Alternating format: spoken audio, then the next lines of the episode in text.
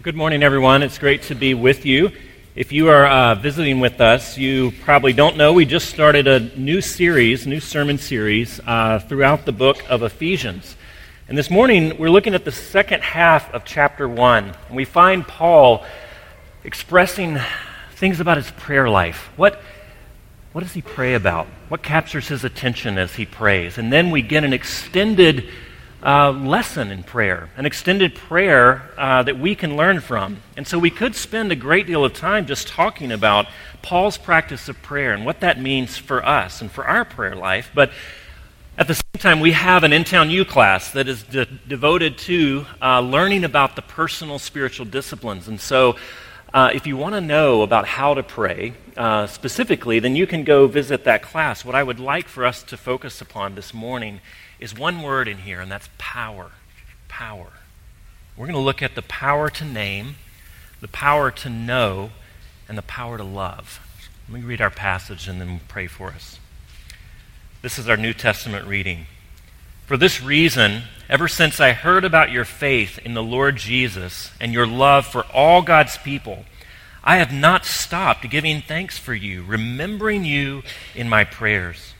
I keep asking that the God of our Lord Jesus Christ, the glorious Father, may give you the spirit of wisdom and revelation so that you may know him better. I pray that the eyes of your heart may be enlightened in order that you may know the hope to which he has called you, the riches of his glorious inheritance in his holy people, and his incomparably great power for us who believe.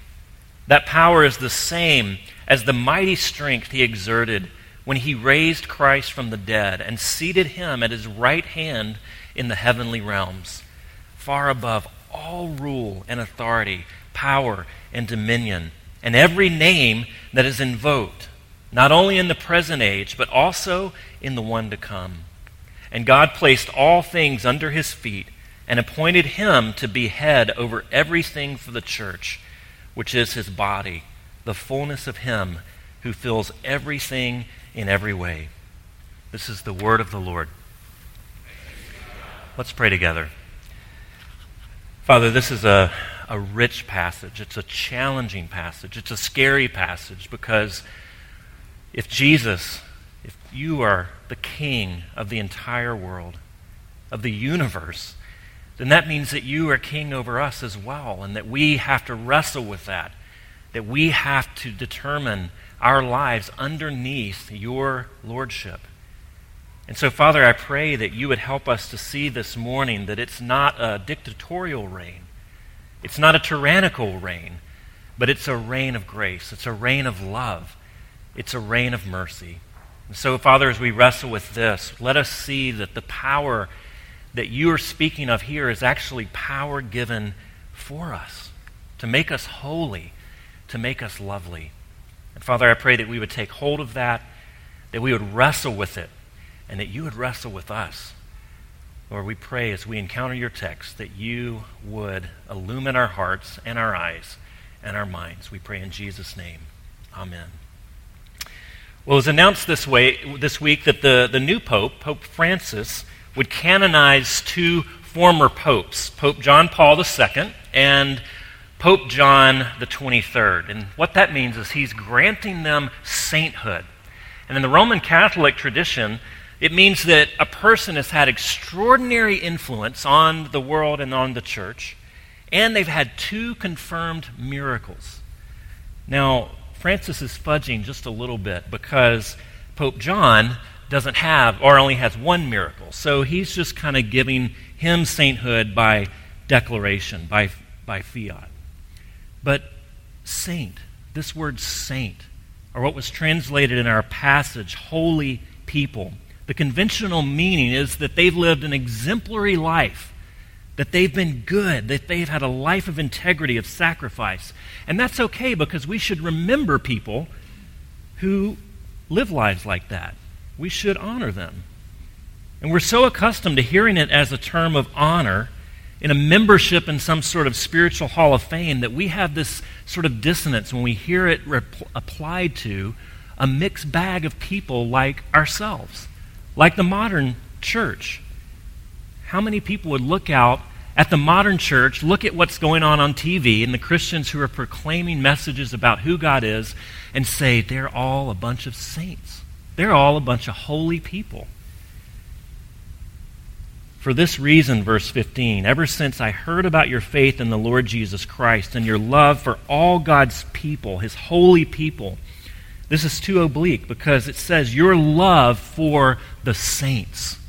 When I've heard of your love for the saints, these are the most holy people. These are people who have been set apart and made to be holy, made to be recipients of God's special love. We're not talking here about veneration of saints, or prayer to saints, or saving relics that the saints might have actually touched. This sort of superstitious idea didn't happen for centuries afterwards. But what Paul is talking about, the saints he's referring to in Ephesus, are the mom, the shopkeeper, the parent, the child, the shepherd, the person who cares for other people. These are the saints that he's talking about. And Paul's ecstatic because he's had this relationship with the Ephesian church, and he sees that the gospel that he preached to them is now overflowing in deeds of love and mercy towards one another, that they actually care for one another, that they love one another. And he calls these people saints, hagios, in verse 18. Again, not the first word that comes to mind when I look around at Christians I'm familiar with. When I look at myself, that's not the first word that comes to mind saints. Friedrich Nietzsche said, If you would like me to believe in your Redeemer, you ought to look a whole lot more redeemed. Isn't that true? When we think about ourselves, who we want to be, who we believe that God wants us to be, certainly we would say very quickly, Well, I'm no saint. I can't even get to work on time. I can hardly keep a New Year's resolution for more than a month. Have you seen my house? It's a disaster. I'm not a saint. If you really knew me, you'd never say I was. But yet, Paul, the Apostle Paul, is not bashful at all about calling the believers at, believers at Ephesus saints, and he wouldn't be bashful about, bashful about calling you, if you're in Christ, a saint. He picks this word that identifies them by what God has done in them and for them, not what they do for God. And what this word does, if we will allow it to name us, to label us, is it cuts beneath all the other ways that we might define ourselves. It gets behind our appearances, it gets behind the mask that we wear. It cuts, gets between all of the roles and functions that we define ourselves by, instead, defining ourselves primarily in terms of who God is for you and what He has been up to in your life. Friend, if you are in Christ, you are a saint. You've been set apart for something that is beautiful. But it's less about your moral rectitude, your moral record, and it's much more and only about the fact that God has gotten into your life and He's changed you and is changing you from the inside out. That's what it means to be a saint. It means to be a person in process of becoming holy and being set apart as holy. And so Paul prays this prayer of thanksgiving. He's excited to see this church that has been formed, this group of people who are growing up together in Christ, who are practicing their resurrection together. And they can't accurately be defined by anything other than God's persistent, sustaining, gracious care in their lives. Eugene Peterson, who's a pastor and a theologian, he actually wrote the book from which we are, get our title for this series, Practice Resurrection. I said last week that he came up with that term, but I actually think it was Wendell Berry. But that's just an aside. He says he contemporary, contemporizes this idea of being saints. And he says this involves a radical shift in perception, both of ourselves and of others. We grow up in a society that evaluates us by appearance and role, by behavior and potential. We are endlessly tested, examined, classified, praised, damned, admired, despised, flattered, scorned, kissed, and kicked as thoroughly secularized things. Not by everyone, of course, but by most. The institutional way of looking at us in our schools and businesses and governments gives its imprimatur to this systematic and pervasive de-souling, depersonalizing, and in the end, debunking of anything in or about us that has to do with God. What he's saying, what Paul is getting after in this passage, is that if you're in Christ, you have a new name. And that name is saints. And that name relativizes all the ways that you've named yourself and all the ways that other people have tried to name you or have named you in the past. Paul is challenging each of us. Paul is challenging in town, 2,000 years later, to determine ourselves, to understand ourselves, not in terms of how we feel about ourselves, not in terms about, of our performance, of whatever behavioral standard you subscribe to. Not necessarily even as our parents have named us, our teachers have named us, our classmates have defined us. Not in terms derived by our social status or our job or our appearances, but as creatures, lovingly made beautiful by God Himself, made to be holy. You see, saints doesn't refer to what you are in and of yourself, but who you are in Christ. Not what God, what you do for God, but what He has done on your behalf. And this incomparably great power has given you a new identity based upon His gracious love. He's renamed you with His incomparably great power. You know, if you walk out, I'm not sure what phase the moon is in right now, if it's big and beautiful or if it's just a sliver. But if you go out on one of those nights where it's just glorious and you can see the whole thing and it lights up the whole sky and it's incredibly bright, so bright that you can almost read from it. But it's not really bright at all, is it? It's not beaming. In fact, it's just a, a cold, hard, dark rock that revolves around the earth. It's lit up entirely by the sun. It's reflecting something. And it's beautiful when you walk out there, but not because of what it is in and of itself, but because of the sun lighting it up and making it glorious and beautiful. And that's what Paul is getting at here is that no matter how you look in and of yourself, no matter how unsatisfied you are with your own appearance or your performance, that when you're in Christ, you're made to be beautiful and you're simply to reflect. And you see that when you do that way, when you think about your beauty in terms of that, then when you fail, you can be even more beautiful because you can say, Yes, but I'm rescued. Yes, but I'm made beautiful. I'm made holy in spite of my failures and sin.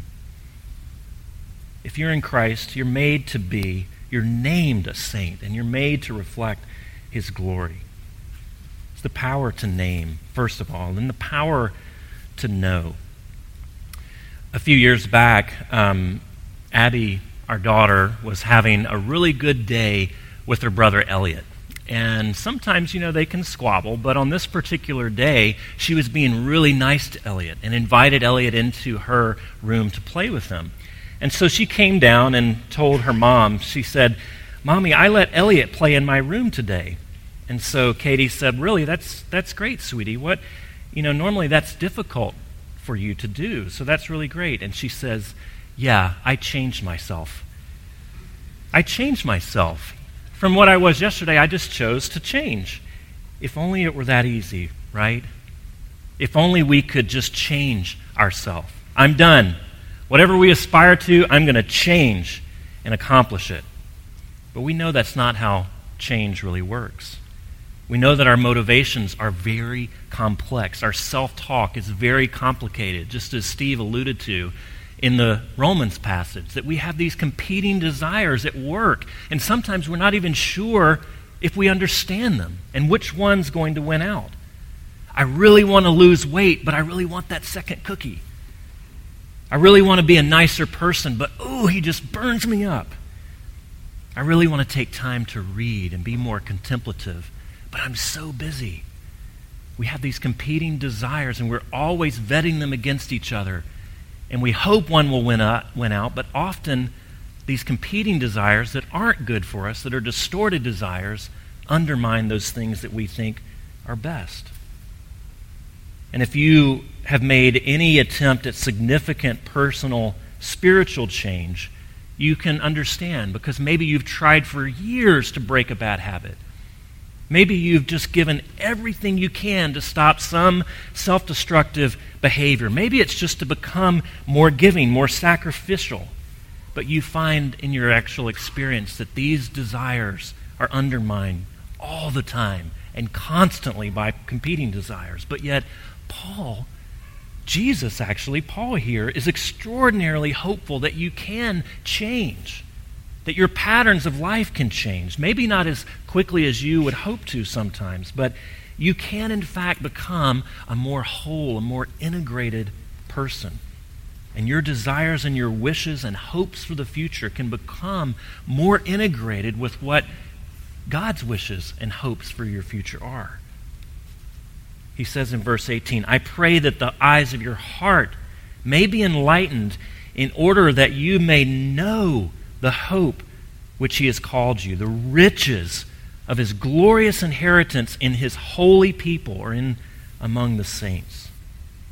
Paul is praying that the, that the call of God, the calling that he has given to these Ephesians, that he's brought into their lives, that, that they would get it, that it would get into the nooks and crannies of their lives and it would change them from the inside out.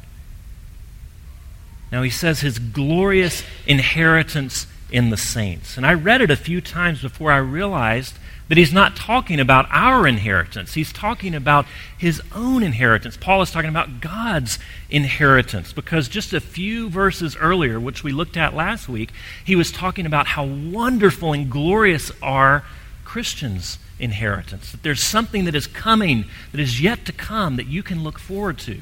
And he dwelled on that, but here he changes it around. And it's God's inheritance. What does God look forward to? What does He dwell on? What enriches His mind? What delights the eyes of His heart? It's you. It's you. You're His glorious inheritance. You mixed bag of people. you sinners. Me. We are his glorious inheritance. That's what he is excited about. And he's begun a work. If you are in Christ, he's begun a work. He's set you apart. He's made you to be holy, and yet there's so much more yet to come. There's a fuller revealing of his grace and mercy. And that's what he's talking about. That you are his glorious inheritance. With all of your idiosyncrasies and your sin, he loves you and wants to be with you.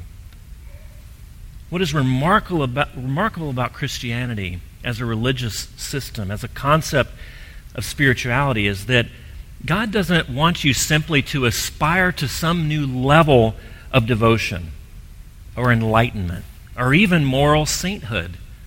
Although He wants all of these things for us, He wants us to grow in holiness and to conform with His will. What does He want more? What is much more at the root of that? He wants to know you, and He wants you to know Him. He wants to be in a rich, fulfilling, loving relationship with you. And Paul wants you to know this so much that he uses hyperbolic language to try and lure us in. He wants us to know his incomparably great power. And one commentator made the comment that he uses these three words, and it's sort of grammatic excess. Incomparable is hyperbolum. That's the word that we get, our word hyperbole, exaggerating. The next one, incomparably great, is megathos. Anything great or big or grand. And then power is dunamis, which is the word we get our word dynamite from. All of these words, he tries to crunch them together and say, Do you get it? Do you get how big this is? I'm going to be excessive in my grammar so that you can hopefully get it. And the Hebrew idea of knowledge, from which Paul would be skilled in, is very different from even the Greek idea of knowledge, which was around the world at that time, and certainly different from our Western idea of knowledge, this in post Enlightenment rationalistic idea. For the Hebrew mind, knowing is not an abstract idea. It's not just a concept, it's not something that lodges only in your brain. To know something in Hebrew thought is to understand it not only cognitively, it doesn't mean just to memorize it, to lodge it in your noggin, but it's to receive it into your whole person. It's a comprehensive knowing that involves the intellect and the emotions, the believing and the doing. And those things in Hebrew thought can never be disconnected. Those things are completely integrated. And that's what, that's the way in which he wants you to know God comprehensively, intellectually, emotions, believing and living it out. I want you to co- completely, com- comprehensively know God, that His being, His grace gets into your heart and your life and changes you from within. So it's not just saying, here's where I want you to grow to. So stand up really high, really tall, and grow. Instead, it's look at what God has done for you. Look at who He is. Look at how He inhabits your heart and what He's given for you. And it changes you. It can't not change you. He prays that the eyes of your heart may be enlightened. In other words, that we would receive the Bible not as a textbook, but we receive it as a love letter. That this is God writing a love letter to each of his saints, each of his people, everyone who is in Christ. And if you're investigating Christianity this morning, if you still have big questions about whether you can become a Christian, let me just encourage you that investigating Christianity is much less like studying for a philosophy exam. It's much less interacting with the facts as Christianity presents them, though that's important as well. It's not simply a worldview, but it is a system of life. It's a system of relating to God as a child. It's a relationship. Katie and I met and married in about 10 months' time, which to us was pretty quick. And about six of those months, we lived in, in separate cities. So we wrote letters to one another. And I mean like with an actual pen and paper that we folded up and put in the mail, and then it arrived like two days later. We used to do that. Um, we have a book at home, a folder full of these letters, and they're great to go back and read. But as much as we long to really know each other, the circumstances limited us because we didn't live in the same town and we got married pretty quickly.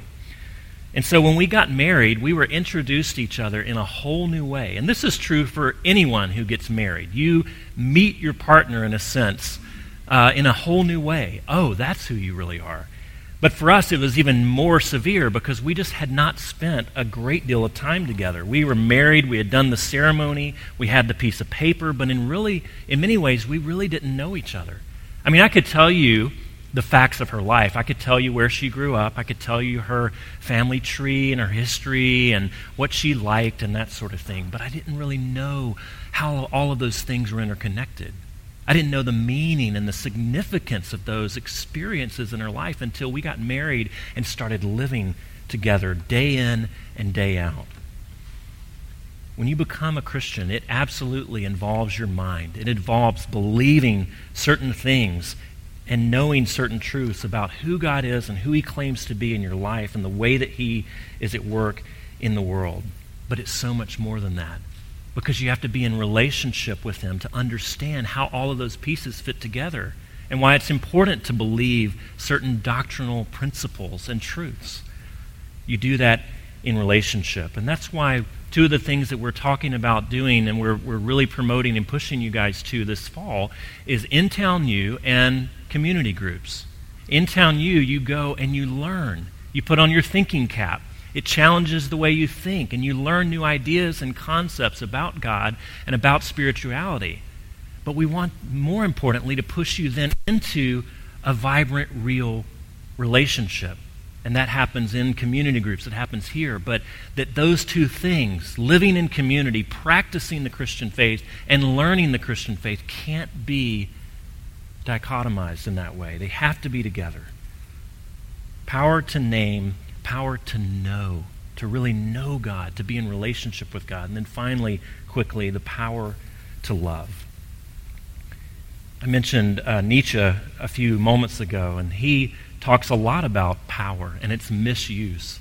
And that basically all of our motivations are a will to power over other people. And certainly he lays that at Christianity's doorstep and says it's a big deal about power, about gaining power over other people. And he says, My idea is that every spirit, specific body strives to become master over all space and to extend its force or its will to power and to thrust back all that resists its extension. But it continually encounters similar efforts on the part of other bodies and ends by coming to an arrangement with those people and those bodies that are pushing against it. They come into a union with them that are significantly related to it. And thus, why? Thus, they can conspire together for power, and the process goes on and on. That's how he sees human institutions and human bodies and human persons relating to each other. It's a struggle for personal power. And you even use people. If you can't will over them automatically, you use them and as a group gain power over others. Contrast that with the story that Paul tells about the world in Ephesians. Contrast that with the story that God that Paul tells about God himself that he uses this incomparably great power to do what? To to tyrannize, to set up a totalitarian regime where you bow or else? Absolutely the opposite. He uses power to exert himself under your need, to submit himself to your good. Instead of using power to exert himself over you, he uses his power to submit to everything that you would need to make you beautiful, to make you holy. I pray, verse 18 again, that the eyes of your heart may be enlightened in order that you may know the hope to which he has called you, the riches of his glory inheritance in his saints, and his incomparably great power for us who believe. That power is the same as the mighty strength he exerted when he raised Christ from the dead and seated him at the right hand in his heavenly realms. Nietzsche's Christian, uh, critique of Christianity is that it's a will to power.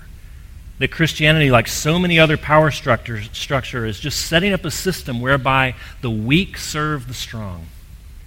But with Jesus, friends, it's exactly the opposite. And maybe Nietzsche's right that we haven't lived out this ideal very well. And so it certainly can look like that from the outside, but it cuts at the very core of what Christianity is all about. Jesus is exactly the opposite.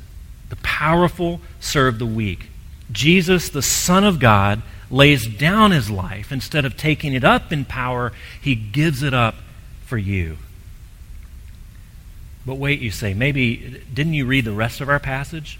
That power is the same as his mighty strength, which he exerted when he raised Christ from the dead and seated him at his right hand in the heavenly realms, far above all rule and authority, power, and dominion, and every name that is invoked, not only in this present age, but also in the age to come.